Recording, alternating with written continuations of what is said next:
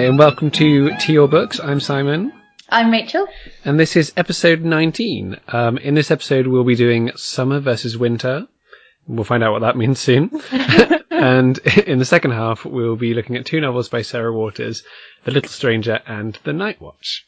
Um, if our track record of going modern is anything to go by, it may be appalling, but let's see what happens. First of all, Rachel, how are you and what are you reading? I'm very well, thanks, Simon.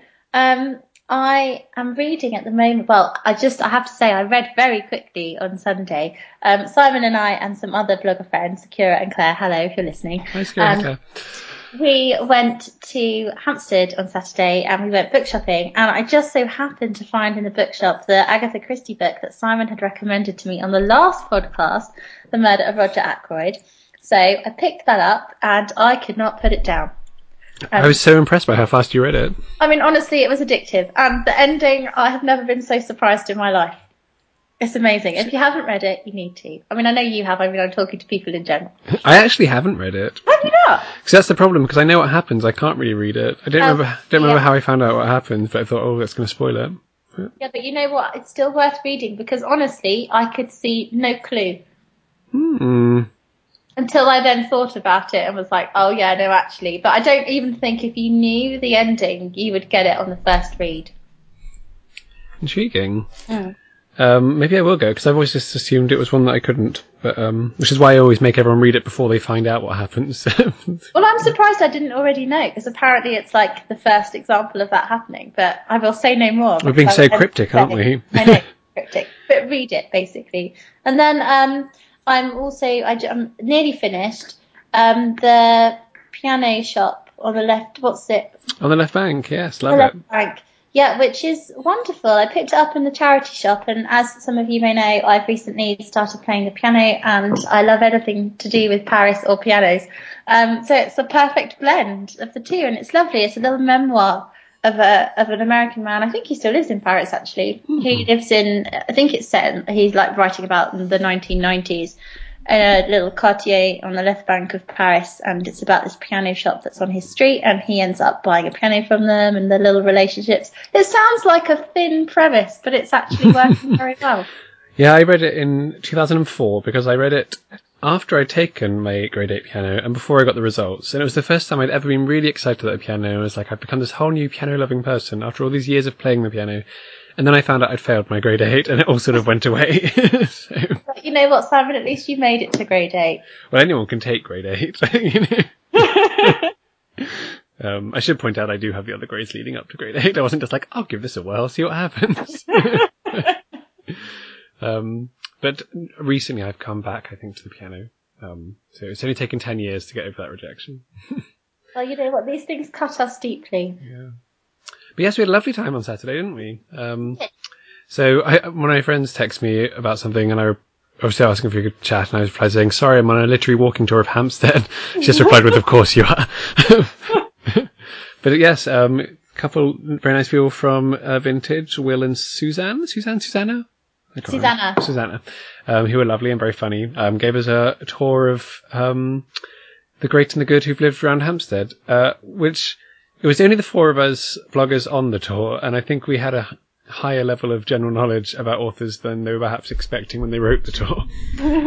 so occasionally they say, "Do you know who Katherine Mansfield is?" And we all nod and think, "Okay, I'll skip this paragraph." but it was great fun. Yeah, it's brilliant. And we got some good book shopping in. We did. Well, we went to uh, that bookshop, um, The which inaccessible bookshop. Yes, taking the brave choice to not allow you to look at any of the books. Stacked up um, boxes and picture frames, but I still managed to rescue um, The House of Cobwebs by George Gissing from that one. So. Yes, and that's where I got my Agatha Christie from. So, Oh, so it was, yes. yeah. So what are you reading? I love how we're both drinking tea at the I know, sorry, sorry for tea noises you can hear, but we just both got back from work and you need to have a cup of tea when you get back in from work. Yeah. Well, actually, very appropriately, I'm um, reading a book called Agatha, The Real Life of Agatha Christie, Oh. that is a graphic, um, I guess, novel slash biography of Agatha Christie. Wow. Um, It's it's- unexpected. yeah, well, I've got into graphic novels recently. In um, yeah, which I didn't really see happening. Um, the the couple by Brecht Evens that um, I really loved. So I, he sort of was the doorway into them for me. Um, I like them if they're very beautiful. uh, Sort of, um, his tend to be watercolors. This one isn't, but if it doesn't look too much like a you know Spider-Man comic, then I could be in. this one is translated from the French. Um, it's got three names on it, so it might be all of them who've written it. Anne Martinetti, Guillaume Lebeau, and Alexandre Franc. Um, I don't know. I'm going to type those up somewhere for people who can speak French can understand it. But um, it's a um, it's sort of a biography about her disappearance, the famous time she disappeared for Oh, 11 okay. days, which frankly I find quite a tedious point in her life and I'm not that interested in it. But um, this one looks quite obviously not what happened in that Hercule meets her on that disappearance and they sort of talk about it to each other. Interesting. But yeah, it's it's really it's a really lovely book and the illustrations are really good. I like the style. Um, I'm not very far into it yet, but I'll feed back in due course. Yeah, we wait with bated breath. Well, Simon. quite. um, yeah, So, so- we've been up to lots of very exciting things, haven't we? haven't we just? And we hope that our next topic will be exciting.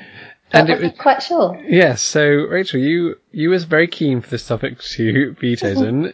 um, notice, much like last time, how I, instead of you foisting the blame on me, I foisted it on you from the outset. um, tell us more. Oh. well, I thought it would be nice to talk about books that were set during specific seasons and which ones we preferred. So, you know, summer, winter, opposites. Um, and I can think of many wonderful books actually that are set during the summer and that have all the wonderful qualities associated with summer, such as the idea of lightness, of joy, happiness, relaxation, Heat and. Yeah, Sorry. beaches, holidays. Um, and I think probably one of my favourite books set during the summer is um, Elizabeth and Her German Garden and The Solitary Summer, which are two, but they're- The Solitary Summer is a sequel to Elizabeth and Her German Garden, and they are by Elizabeth von Arnim, who was a very prolific writer at the turn of the century, um, and is also the cousin of Katherine Mansfield, if anyone's interested. Oh, callback, like it. Yeah. Um, and they are these wonderful atmospheric novels that are set in the garden of her German chateau. Uh, not chateau, castle. What's the I can't remember the word castle in German. Um, I mean, I've never known it. I don't think. uh, I did do German GCSE, funnily enough, but it's all gone.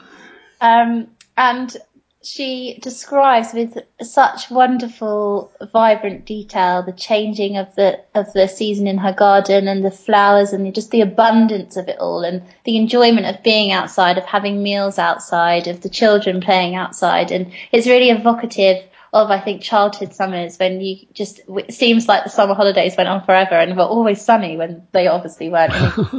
Um, and it just, I can smell the grass, I can smell the flowers, and it just makes me feel really relaxed when I read it. And I just f- think of summer, and it's so beautiful. Um, and I really, really love those books because they take me back to a sense of my childhood, I suppose. And I think when we think of childhood, we tend to think of the summer, don't we? Yeah, that's probably true. I guess that's um, perhaps because of the summer holidays and the time spent with family and um, the rest of the school year maybe blurs into one, whereas those are the times where you're likely to have had your adventures or done the unusual things. Yeah. What about you, Simon? Any uh, summer books that, that you like?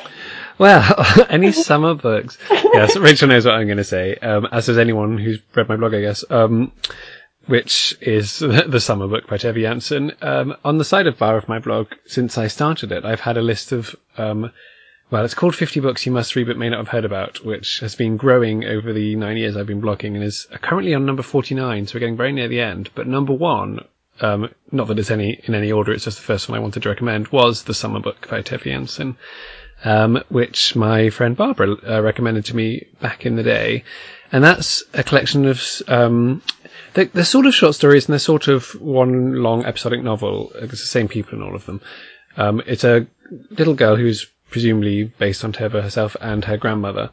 Um, it's just sort of experiencing life by the, by the sea in either Sweden or Finland, um, in Scandinavia, um, and over summers. And it's, um, I think perhaps because I'm not someone who likes heat very much, I can appreciate a Scandinavian summer more than I might be able to appreciate a Mediterranean summer, in that it's very sunny, I imagine, but not too hot. Um, so I can feel myself in that sort of to me, idyllic situation. Um, although actually, a collection of hers that I prefer is called a winter book. uh, sorry, no, or rather, yes, a winter book and the summer book, I think, rather than, or a summer book and the winter book. Anyway, um, which is an edited collection that sort of books did at some point. I don't think it was ever published in that order um, in the original language or by Tove herself. But um, and indeed, most of the stories don't seem to be particularly set in winter. I think it was more just a marketing ploy. but but those stories are beautiful. Um, I do you find that you're affected in your reading by when when in the year a book is set? Do you do you notice it strongly? Um, I think I do, and I think it's because writers tend to use the seasons as a reflection of of the plot and the setting, etc. You know, classic pathetic fallacy. So, for example, you know, Ethan Frome, which is the most depressing book I've ever read by Edith Wharton. Beautiful, but so depressing. Mm-hmm. It's set in the depths of winter, um, and it's a snowbound landscape, and you know, you really feel the um, the isolation and the the death and the sadness in the novel because it's that time of year in in nature and um, I'm just thinking about um, Narnia, for example, the, mm, mm. the Lion, the Witch, and the Wardrobe. You know, when you go there and you see this, what seems to be this magical, beautiful landscape, but you soon realise that actually the winter is a sign of repression and um, sadness because there's always winter and never Christmas, which is the famous line. Um, and I'm trying to think of another wintry book that um, is negative. Um, the one that always stays with me, sorry to interrupt, is um, I'm not sure it's particularly negative, but it's the, it's the one of the few books where it's really, really struck me the sort of weather it was was um, the Tenderness of Wolves by Stef Penney. Did you read that? I haven't read it, no. So my book group did it years ago. Um, to be honest, I don't remember that much about the plot. Um, I just remember at some point the main character has to walk through snow for a long time, and it really brought across how cold she he. See, I don't remember anything at all about it, but, but the character was um, just battling the elements. And I, I sometimes find it tricky to get that sort of feeling from a book about, because I don't, um, pick up on things about place as much as some readers, I think. Um, I don't often feel I'm tuning into it in that way, but that one, it did just sort of overwhelm me. Um, and I thought, yeah, due to Stef Penney's writing, I think she did, she did a really great job with that. Yeah, I think that the the time of year can have a real impact on how you feel about a book as well. And I think for me, like when I think about books that I've loved, they tend to be books that are set during the summer. Um, like um, one of my favourite books that I read over the past few years, which was a reprint by Daunt Books, actually, is The Favourite of the Gods by Sybille Bedford, which is, and also um, the sequel to it, whose name I cannot remember. Uh, Compass Error. Uh, Compass Error, thank you so much. Um, which are both set during the summer in Italy and France, and they just have that wonderful quality of um, childhood memories and just heat and pleasure and the also the heat builds up to the like the tension of the novel and like the Great Gatsby as well. As as the summer gets hotter and hotter and hotter, so does the the tension between the characters. And there's that wonderful scene in the Great Gatsby when they're in that um in the hotel room and it's so hot, and it's that's the moment where everything sort of explodes. And I think summer is a really effective way of of showing that kind of sense both of relaxation but also of tension. Whereas I find books set during the winter um, tend to be more about isolation and kind of hiding yourself away from the world and hibernation and um, darkness. That's true, but I guess um, partly that's because of you know snow and ice or whatever making places um, unreachable. There is that sense of things set in the depths of winter also being about claustrophobia and about, as you say, isolation. Um, and I don't know what it says about me, but I think I prefer those in general to the ones about. so I think because I hate heat so much, if I'm reading something where a character is feeling very hot or in a stifling room or something, that I just find it uncomfortable to read about. Um, I guess if they're playing on a beach or something, it's fine. But there's, there's something I like about reading so, about people who are very cold, perhaps because I'm reading it inside and thinking, oh, I'm feeling quite cozy. So it's yeah. quite nice to imagine myself there. Um, I quite like the Little House on the Prairie bits when they're set in the winter. Like the long winter is is really good. The one where they're stuck in the house because the snow's so bad. Um, but there is that coziness to it, but there's also an undercurrent of unpleasantness. Um, but I think, yeah, I just love books that conjure up that sense of forever summer, which I just think about as, as being childhood, like Cider with Rosie, for example, a beautiful memoir by Laurie Lee that's basically, there are parts of it that are set during the winter, but the bits that stick out for me are the bits where they're in the summer and there's the beautiful description of the fields and the flowers and um, it just makes me think of England and countryside and summertime, and I feel really positive about them. And I feel more positive about books set during the summer, and they tend to be things I remember more than wintry books. And I, I think I actually actively avoid reading books set during the winter. Oh, really? Mm. Yeah. Um, was So Long See You Tomorrow set during a heat wave? Am I imagining that? Um, they came like swallows is. I'm not sure. Oh, maybe that's what I'm thinking of. Right. Yeah. Um, by William Maxwell, yes. Um, I spoke to, was speaking to my mum about this pairing um, because she wanted, she was suggesting topics for future episodes, um, and she very quickly said, "Well, you, in which case you must talk about A Midsummer Night's Dream versus The Winter's Tale." I was like, Ah. Very quick, mother, very quick. I don't remember The Winter's Tale being particularly wintry. No. No, um, I mean of those two, I definitely prefer The Winter's Tale. I don't, I love it, and I don't particularly like A Midsummer Night's Dream. But um, I'm not sure what that tells us about the seasons more broadly. But then if you think about, you know, Winter's Tale is um, a play that's quite tragic, and then A Midsummer Night's Dream is a comedy, summer, winter, you know. Well, true. Um, yes, it's well. In general, outside of books, do you prefer being being in very hot climates or very cold or colder climates? Heat, always heat. Um, I wonder what this. I mean, so yeah, I wonder what that says about us as readers. Hmm. Oh. Um, it does seem perhaps we're drawn most to what we en- enjoy the most outside of books, which perhaps isn't surprising. Although my favourite season in real life is spring, um, but I can't think of that many books off the top of my head where springtime is important, except I loved Susan Hill's book in the springtime of the year um, about. I hated that book. Oh, did you? Maybe we should talk about it another time. Maybe we should keep keep quiet for now. We could do a couple of Susan Hills. Um, but yes, I do.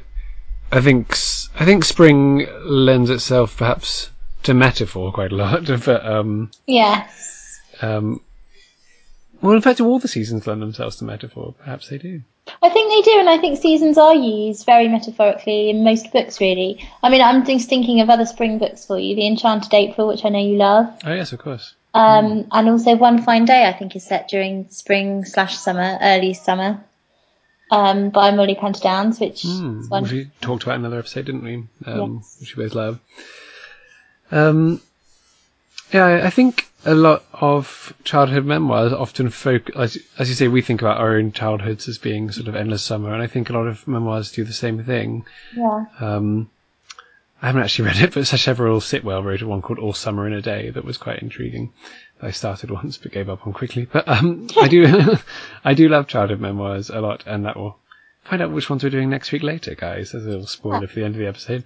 Um, but things like um, Dodie Look Back with Love and um, Rosemary Sutcliff's brilliant one, Blue Remembered Hills, they they often look at that sort of perennial summer. And I think it's the only time in your life when time feels sort of endless is, is a summer holiday. You get to the other end and can't really remember the beginning of it.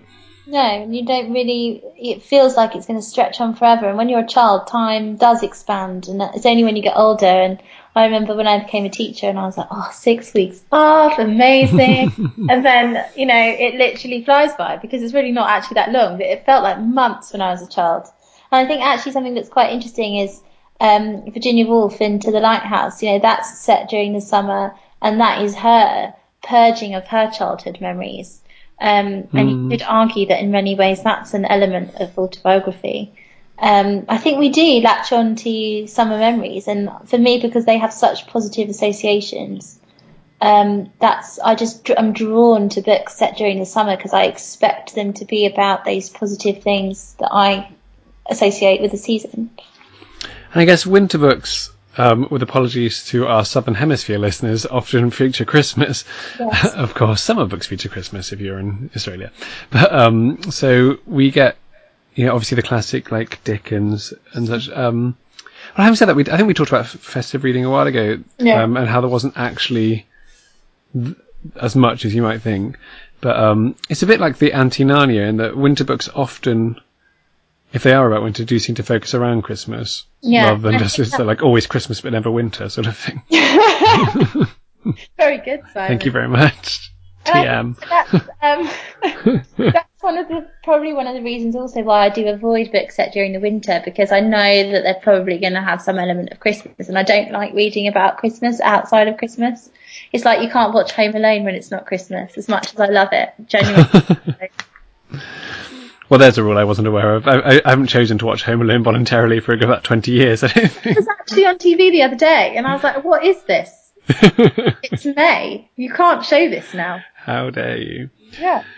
Um, yeah, I feel, I feel like I would only, yeah, choo- uh, actively choose a Christmas book at Christmas, whereas, and maybe even just a winter book in winter. Um, whereas I'd feel quite happy reading a spring or autumn book at any time, I think. I wonder why this is, Simon. Hmm, something psychological, I'm sure. but I think more often than not, I'll finish a book and not know when it was set in the year. Um, I'm very sensitive to that kind of the na- the descriptions of nature in books. I think because I grew up in a concrete jungle, um, I have more of a sensitivity to it because it's something that I always longed for when I was a child was to be in the countryside and to see countryside. Um, I mean, not that I grew up. I mean, I grew up in the suburbs, but there wasn't, you know, yeah. going on, and I didn't have a very big garden, so it was uh, escapism, and I think that's that sense of escapism and wanting to be in the countryside and things um, that I still really really enjoy. And there's a book I think I just remembered that I absolutely loved. It's set in the summer, and I cannot think of the name, but you'll know it if I tell it the, tell you the story. It's the one. It's really really slim. It's where the guy is after the war. A month in the country? A month in the country. Yes. Love that Yes, lovely. Is that set in summer? I can't remember. Yes, it is, and it's lovely. And it's so evocative of the countryside as well. Like LP Hartley's The Go Between as well. Oh yes, from our very first episode when we talked about that. I Um, love that book so much. and that's definitely one where I felt the stifling heat. Um, Yeah. Definitely, that definitely came across. Yes. Um, and it's currently a musical in London, which I feel Is it? in on many levels. Are you going to go see it? No, I like I I couldn't imagine anything more hideous than it being. I can't even think what songs there would be. Yeah. Um, have, have they written new songs? Is it a jukebox musical? Do you know? I have no idea. Search into this. If anyone has seen it, please do tell us what you think. Yeah. Gosh, I, how biz- how bizarre. Yeah, when I first saw it, I thought a play. I have to go, and then it was like a musical underneath, and I just thought, I'm sorry, but I just can't see this. Rachel, we have to go. It will be amazing. Okay. it sounds hilarious. We need to go and report back. oh dear. Oh, um, well, on that shocker. well, quite. Yes, I, um, I, I'm going to pay more attention now to when books are set, I think, because, well, you know, those keys that, um, sorry, cues that I, I, I never pick up of, like, certain flowers mentioned or whatever. I remember reading somewhat some author's letters that someone had written and caught them out for putting, you know, an agapanthus when it couldn't be or whatever. But not knowing at all when different flowers or plants um, come out, I, I just, you know, I'll, I'll read a description of them, not have a clue what, what clues I'm supposed to be picking up from that. Um, unless it's, you know, like they brought a Christmas tree into the living room, then, then I know what's up. Or a daffodil or something. I can just about cope with that. And I did grow up in the countryside, so, you know, just grew up with a profound ignorance. Shame on you, Simon. um, but that's my that's my resolution post episode for um, paying more attention in, in my reading, being more thoughtful seasonal reader. Yeah. Um, but of the two, I think because I can't stand the heat, um, and it does make me feel uncomfortable sometimes reading about it, and I quite like isolation, I'm going to go for winter. Lovely. I'm going to go for summer because it makes me think of happy memories and Aw. heat and sunbathing. Very nice. Yes. Okay, um, in the second part, we will be talking about two Sarah Waters novels about which I remember very little. So, so it's going to be more of an impressionistic take on them than anyth- anything more detailed than that. um, the novels are The Little Stranger um, and The Night Watch. Um, can I talk about The Little Stranger because I don't remember anything at all about The Night Watch? Yes. So I actually read them both in, in 2010. I was discovering while I was looking on my, my blog earlier, although it feels like I read The Little Stranger much more recently.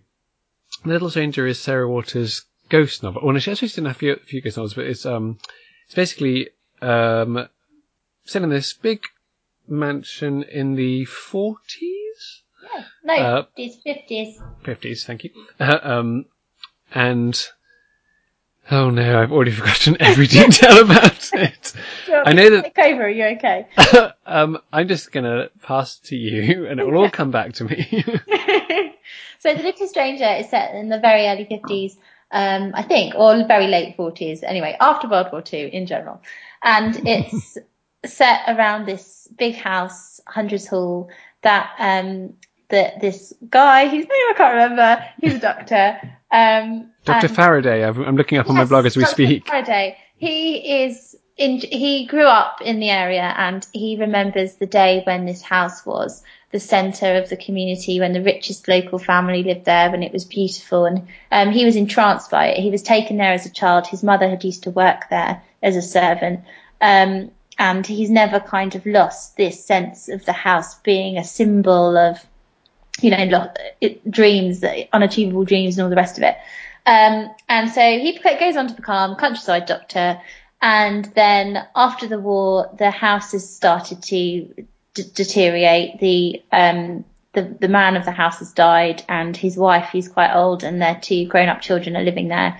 And their son has been crippled in the war and their daughter is rather eccentric and their, their mum is also rather eccentric. And it's basically this very slightly disturbing story about how the doctor becomes a part of the life of, the house and starts to fall in love with the daughter, but then these strange uh, paranormal events keep taking place and um, lots of tragedies happen as a result of that. And there's a, an ending that um, is deliberately uncertain, but you have to kind of figure out what's really been going on. And it's a it's a very creepy, psychologically creepy rather than gory creepy um, novel that is very much open to individual interpretation, which is uh, but but you get enough clues to be able to be quite secure in your interpretation, which is what I really like about it. Well, that's something we should definitely talk about later, and there probably will be spoilers because I find the ending quite confusing. but right, but, but thank you for that. A mixture of listening to you and scrolling quickly through my blog review has brought it, brought it crystal clear back to me. Good. Um, so do the same for the Night Watch, please. Well, I didn't actually finish the Night Watch. I started it a few weeks ago, and I made it to about page 200 before giving up. Um, essentially, it's quite an interesting novel in that it starts at the end and then goes back in time. Um, so it's the events take place after the war, and you've got a cast of various different characters who are all tenuously uh, connected to each other. It's set in London, um, so you've got quite a few. You've got a couple of girls who work in a in a um, introductions agency, like a dating agency, but like a full on old fashioned dating agency where you actually have to go to the office and sign yourself up. Um, and then there's a couple of, and one of them is having a relationship with another woman. Um, one of them is having a relationship with a married man. And then there's also the girl who's having a relationship with the married man um, has a mysterious brother who did something during the war and was in prison, but we don't know why. Um, and they're all very ashamed of him, but we don't know why. Um, and various other people who come and go. And it's basically what I gathered, though nothing had happened by page 200, um, was that we would gradually find out what had taken place uh, during the war to make them the way they were at the end of the novel. Uh, sorry, at the beginning of the novel, um, which is obviously in the future from when we're going to go back to. But um, yeah, I I never read far enough to find out Why did you give up them? um, I, I gave up because nothing was happening, and also I, I really loved A Little Stranger, but I find that Sarah Waters goes completely overboard with description, much of which is irrelevant to the story uh, in the Night Watch. You know, like excessive description um, of what characters are, you know, their appearance and what they're doing all the time, and um, and I felt that actually I was wading through prose and not really sure what the point was, and actually I didn't feel connected to the characters or particularly compelled by their stories to want to find out what had happened to them in the past. Um, it was, you know, the stuff, there was a few intriguing things like about the brother, but I'd kind of already sort of figured out what it must have been and I wasn't really that bothered by it. You know, I thought I'm not going to find this shocking. Um, and I just found it frustrating how tenuously everyone was connected. I was like, in London, really? Are you, you know, so you work with someone whose brother happens to live in the same rooming house as your sister or whatever, you know, like it just doesn't, it didn't work for me on that level. Okay. But it was very atmospheric. It was very, um, the description of London and how it looked after the war and the kind of decrepit nature of it and the smouldering bomb sites and how everyone was all a bit depressed and down and everything. That was really good because you don't actually. Um, I've never really read that many books set after World War II. I think people are so obsessed with writing about books set during the war that no one ever really does that hinterland afterwards between, you know, the swinging 60s and um, before pre-war. So it's kind of this image of England as being this really and London in particular as being a really dingy place, and that's quite effective. Um, but yeah, it was just a bit like I didn't really understand what the whole point was. Okay. Um, yeah, I got well. I've read all of her novels except her first one, um, "Tipping the Velvet," and I have to say that these two are my least favorite and my most favorite um, of those. I Little Stranger is my favorite. So this is a huge spoiler for which one I'm going to choose. But, um, but um, so I'll talk about the Night Watch first from what I remember. But I think actually, even whilst I was reading it, I didn't quite know what was going on. I was just reading my review of it earlier to myself, and um, and I just I found all of the main female characters quite interchangeable. Yeah. Um, I should say uh, I'm going to be a bit critical, but I did really like it. I really like everything I've read by her, at least to an extent. Um, but my main problem with it um, was that I I loved this idea of it going backwards, and it brought some really great sort of aha moments, which I, I don't remember the details of now, but I remember finding it very satisfying at the time. There was something about a ring that being passed Yeah. on that became very um very well dealt with in the end, and and a few other things like that. But there's only actually three different time zones or time or different periods that she goes back to, um, and one of those I think was quite, dealt with quite briefly. What I would have loved if it, if it had been maybe like seven or eight different ones. It just felt a bit like she was a bit half-hearted with the idea um, and didn't fulfill its complete potential. Um, but at the same time, she writes so engagingly, so captivatingly always. Well, I thought so. You obviously gave up, but um, I I was still really drawn onwards. I felt perhaps less so in that one than in some of the others I've read. Um, I, fi- I find always with her that she's never quite written the book that she's capable of. No, I agree. I agree. I think that's the main issue I have with her. Like, I think she's a great writer, but I always feel like her books lack something, and she takes forever to get to the point. She doesn't do a short book, does she? No. Yeah. You get to the halfway mark, and you're like, I still have no idea where this is going, and I should know where this is going by now. That's how I feel. Like I'm still waiting for a plot halfway through every time I'm reading, um, and I d- and I feel like I shouldn't have to have 250 pages of description before I get a plot. Do you know what I mean? well, I guess that's true. Um, I feel like sometimes it's saying, "Have you read Fingersmith?" I have. I did really enjoy Yeah. that. I thought it's. Um, I thought the lengthy discussion paid off there because of the brilliant twist halfway Yeah. through, which won't spoil now. Um, what let that book down for me is that by the end there were just so many twists that I couldn't work out what was going on. Yeah. It, it felt like if she just rested on that one brilliant twist in the middle, it would have been such a great novel. But by the end, there were all these mistaken identities and fake identities and things that people have been lying about, and and I generally had to like stop and think every every now and then, who are these people? What's going on? Who believes what's true? Who's lying about what? Yeah. um, it just was far too much, um, which is a shame. I think she was just a bit, I don't know, overambitious, or maybe it just doubted herself or something with that one. It didn't. It felt like that. Um, whereas the Little Stranger, I really loved. Um, and I thought I thought the description of the house was brilliant. I love descriptions of old rambling houses always. Um, she's talked about it being her um, class novel, all about him like raising up, as you say, like used to be the servant's son becoming the local doctor, and how he's trying he's sort of on their level now, as it were. Wasn't for. I'm not that interested in class novels, to be honest. I find them a bit tedious. So that bit I wasn't that bothered about. Um, she said at the time, I think, that she only added the supernatural bit afterwards, as sort of. As she, Right, yeah, what, what would have been about without it? well, no, exactly. It would have just been the sort of banging on about class, which I know is what the Britons have done forever. But um, I think it would have been a lot less to it. Um, and I remember I, I read it in a youth hostel in Derbyshire. It was this old gothicy youth hostel, and I was lying there in bed. I was so scared. I was like, I'd be lying in this bed, needing the loo, and be like, I can't leave the room. Gonna have to just stay here.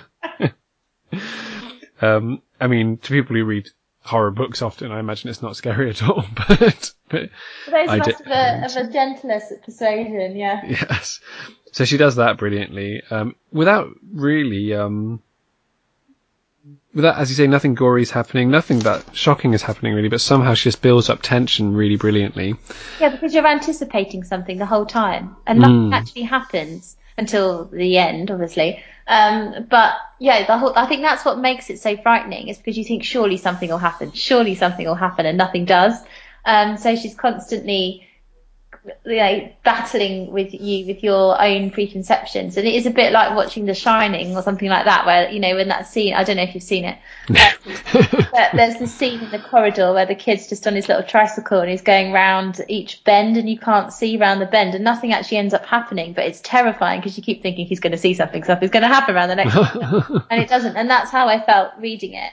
Um, and I really can't imagine what it would have been about if she'd have just not included those elements. It would have just been a really boring book. Yeah, and I think what this this one of the strengths of that is I, th- I think I'm right saying it's all in the first person, or at least Yes. um, yeah, it is. So we, we we're very much in this mind of Doctor Faraday, even if he's not telling us everything or isn't giving Yeah. us full access to his mind. It's very cleverly done. Um, the way that she manages what the reader knows, and without f- it feeling like he's keeping it too much from us. Yeah. Whereas perhaps that was something that lacked in the Night Watch. We didn't get to see anyone No. close up enough.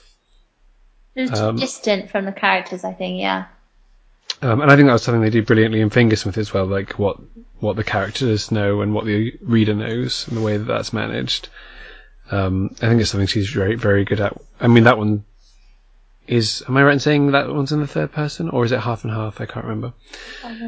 But um, either way, yeah, she she she she balances reader knowledge so brilliantly in when it's important.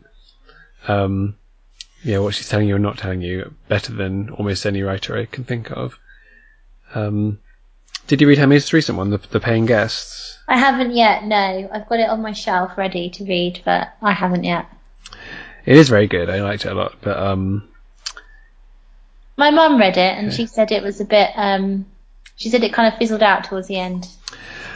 Yeah. So it's, it's a book of two halves, and I won't say what divides them because I don't want to spoil it. But um, it's one of those. It's one of those ones where if you've read lots of Sarah Waters books, you're expecting it to go one way, and it doesn't go that way. Right. Which is all, all I'm going to say. um, it's, it's sort of like the thing, The Shining. With Sarah Waters, you're expecting big twists or expecting everything to be made clear at the end or whatever. Um, and that one, um, yeah, follows a different path. Okay. That's all I'll say. But uh, let's let's get very spoilery and talk about the end of Little Stranger. Okay, yeah. So, what do you think happened? I I think he killed her. I didn't remember that she even died, but there you go. Okay. Because she falls from the stairs Oh dies. yes. and he's there and Oh, she right. shouts you before the end. And it's him. I think he was there. And he's so obsessed with her and with, with having the house. He wants the house for himself. I think that's why she says it's a class novel. He wants to possess that house. He wants to have that status. And he will do anything to get himself into it. And I think it's him who's been there the whole time, causing all these things to happen. And I think he kills her at the end or causes her to die at any rate. So yes, I'd forgotten that she died, but I knew there was, uh, which is almost in, in, integral. But um, I, in terms of like whether or not he'd done all these things or he was the manifestation, I there's a point maybe about 60, 70 pages before the end, and I thought, oh gosh, it's him who's done it. But then I got to the end and did not think that that had been concluded um, in that way. In that what I was used to from Fingersmith and from Affinity, which I think the only two I'd read before that. Um, in fact, I don't think I've read Affini- uh, Fingersmith then, but what, the ones I had read, everything had been neatly and brilliantly tied up so you think, oh, I get it.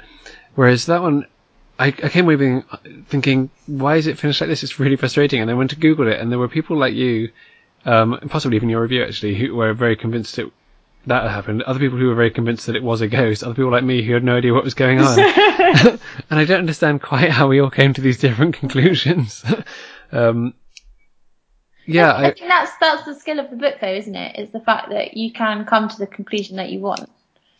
I guess it is a skill. I think I'm more. Perhaps my detective novel loving side makes me want, in some books, to have a very unambiguous ending. So for things like that, where it's so like, who done it or did they do it? I want to know at the end. Just out me. Yeah, and so maybe I'll just te- maybe I'll just convince myself that it that the interpretation that you came to was the one that I also came to.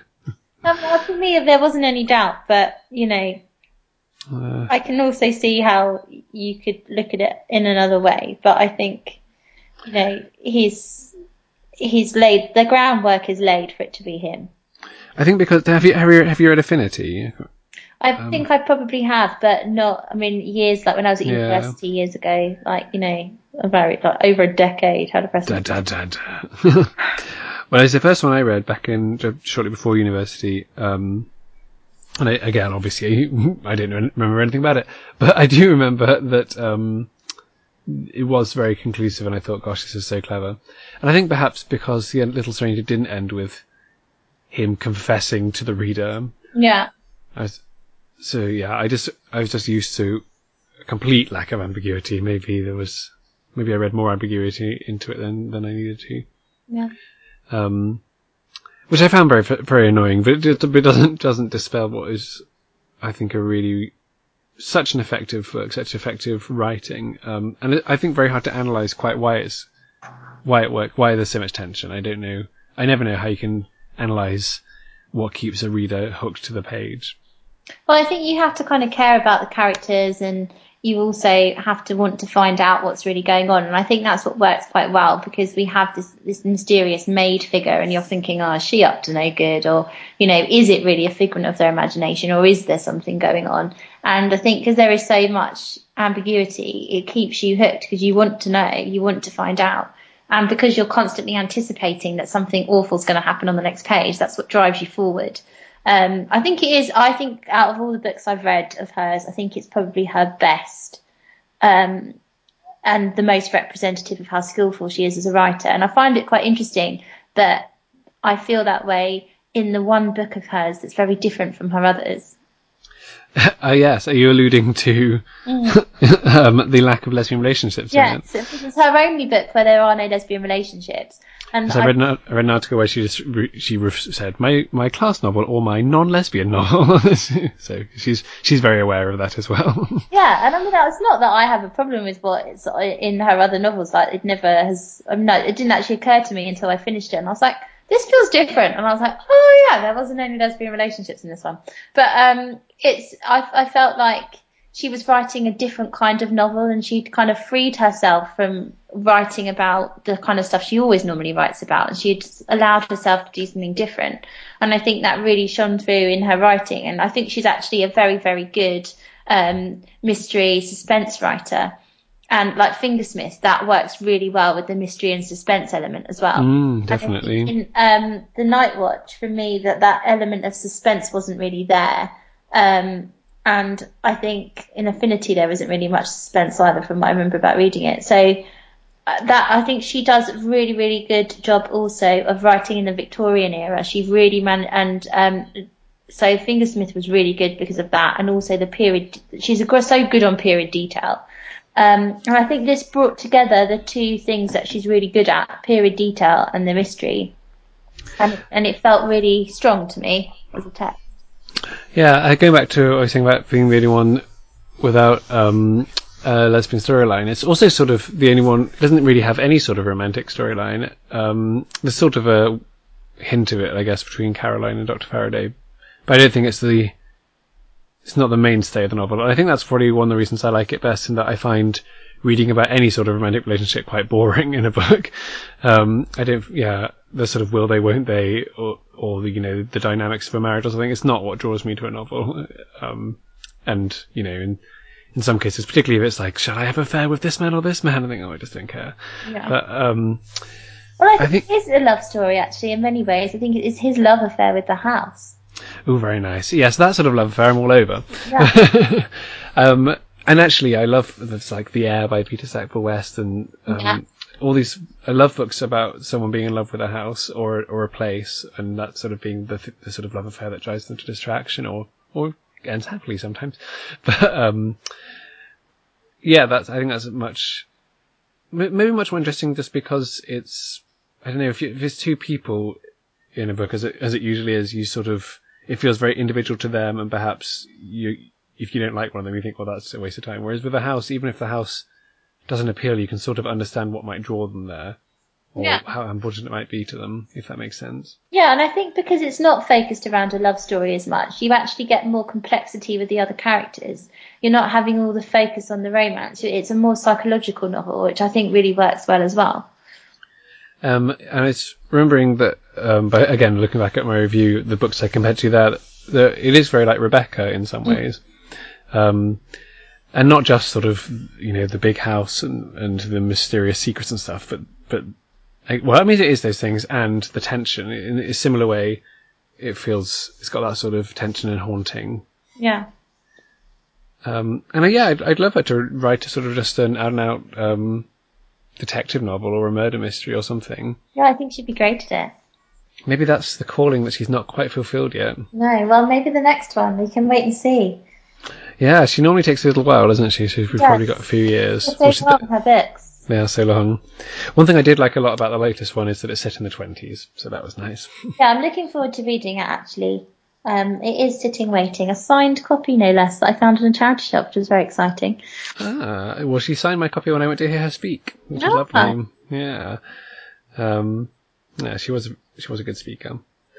Um, and I think, as you allude to, that she is very good at period detail, whichever period she turns her hand to. So she's done, done Victorian and 40s and 20s. She Um, must do so much research. It's very impressive. Hmm, and she wears it lightly, which is Yeah. which I like a lot. Um, and unlike some writers, I don't think there's so many people out there saying, "Oh, she made a mistake with this, this, and this." I think it is all very accurate. Yeah. Um, She's a brilliant writer. I just I feel the same as you. She hasn't quite reached her zenith yet. But she's young yet. She's only in her forties, isn't she? Uh, So- no, that's that's very young, really, Simon. yeah. Yes, yes, it is. um, well, as I was learning the other day, Penelope Fitzgerald didn't write a novel until she was sixty. So Well, we've got plenty Yes. of time. hope for us all, you, me, and Sarah Waters. We're gonna lock ourselves together. yeah, I think that's fair. I think she'd be okay with that. Arguably, she's had more success on the novelistic front than we have, but you know, who's counting? Yeah. um, so yes, it's no secret that of the two, I will be picking uh, the Little Stranger. Yes, me too. Though I now I do feel like maybe I should have persevered with the Night Watch. Well, yes, I hadn't realised that you hadn't read it when we when we decided to do Is it. it, is it worth me persevering? Do you think? Um, I oh, I think so. I think it's you know, a, there are some nice payoffs and some interesting bits. Um, and I think if you've already committed a couple hundred pages to it, then you then you it's worth finishing. It will make it feel worth. Okay, think. maybe I'll go back to it then. Um, and I think yeah, she's she's she's a pacey writer. You can probably get get through it in a in a weekend afternoon. Okay, I'll do my best. Yeah, and the, yeah, or just try the Little Stranger. Sorry, not Little Stranger. Um, paying. Guests, yeah. Um, yeah. Okay. Um, do let us know, listeners, which is your favourite Sarah Waters, and please defend the one that we have not been um, too favourable about. Yes. but we do still love her. Yes, we do. She's an amazing writer. Yes. um, cool. So next time, and we took such a long time to come up with this pairing because we knew we wanted to talk about My Family and Other Animals by Gerald Durrell, um, which British listeners may have been watching an adaptation of on TV, although I must confess I have not seen um, No, the haven't Durrells. either. So, oh right, we'll have nothing to say about that. But um, so that book, I mean, you wanted to do it with something, but we've both, and then while, while we've both read quite a lot of family and childhood memoirs, we just haven't read the same ones as each other. but in the end, we decided we're going to do it with um, Cider with Rosie by Laurie Lee, which I have not read, but by next time I will have done. It's beautiful. You'll love it. Ooh, will I love it more than my family and other animals? Tune in next time to find out. oh dear. Cool. Thanks for listening, everyone. Bye. Bye.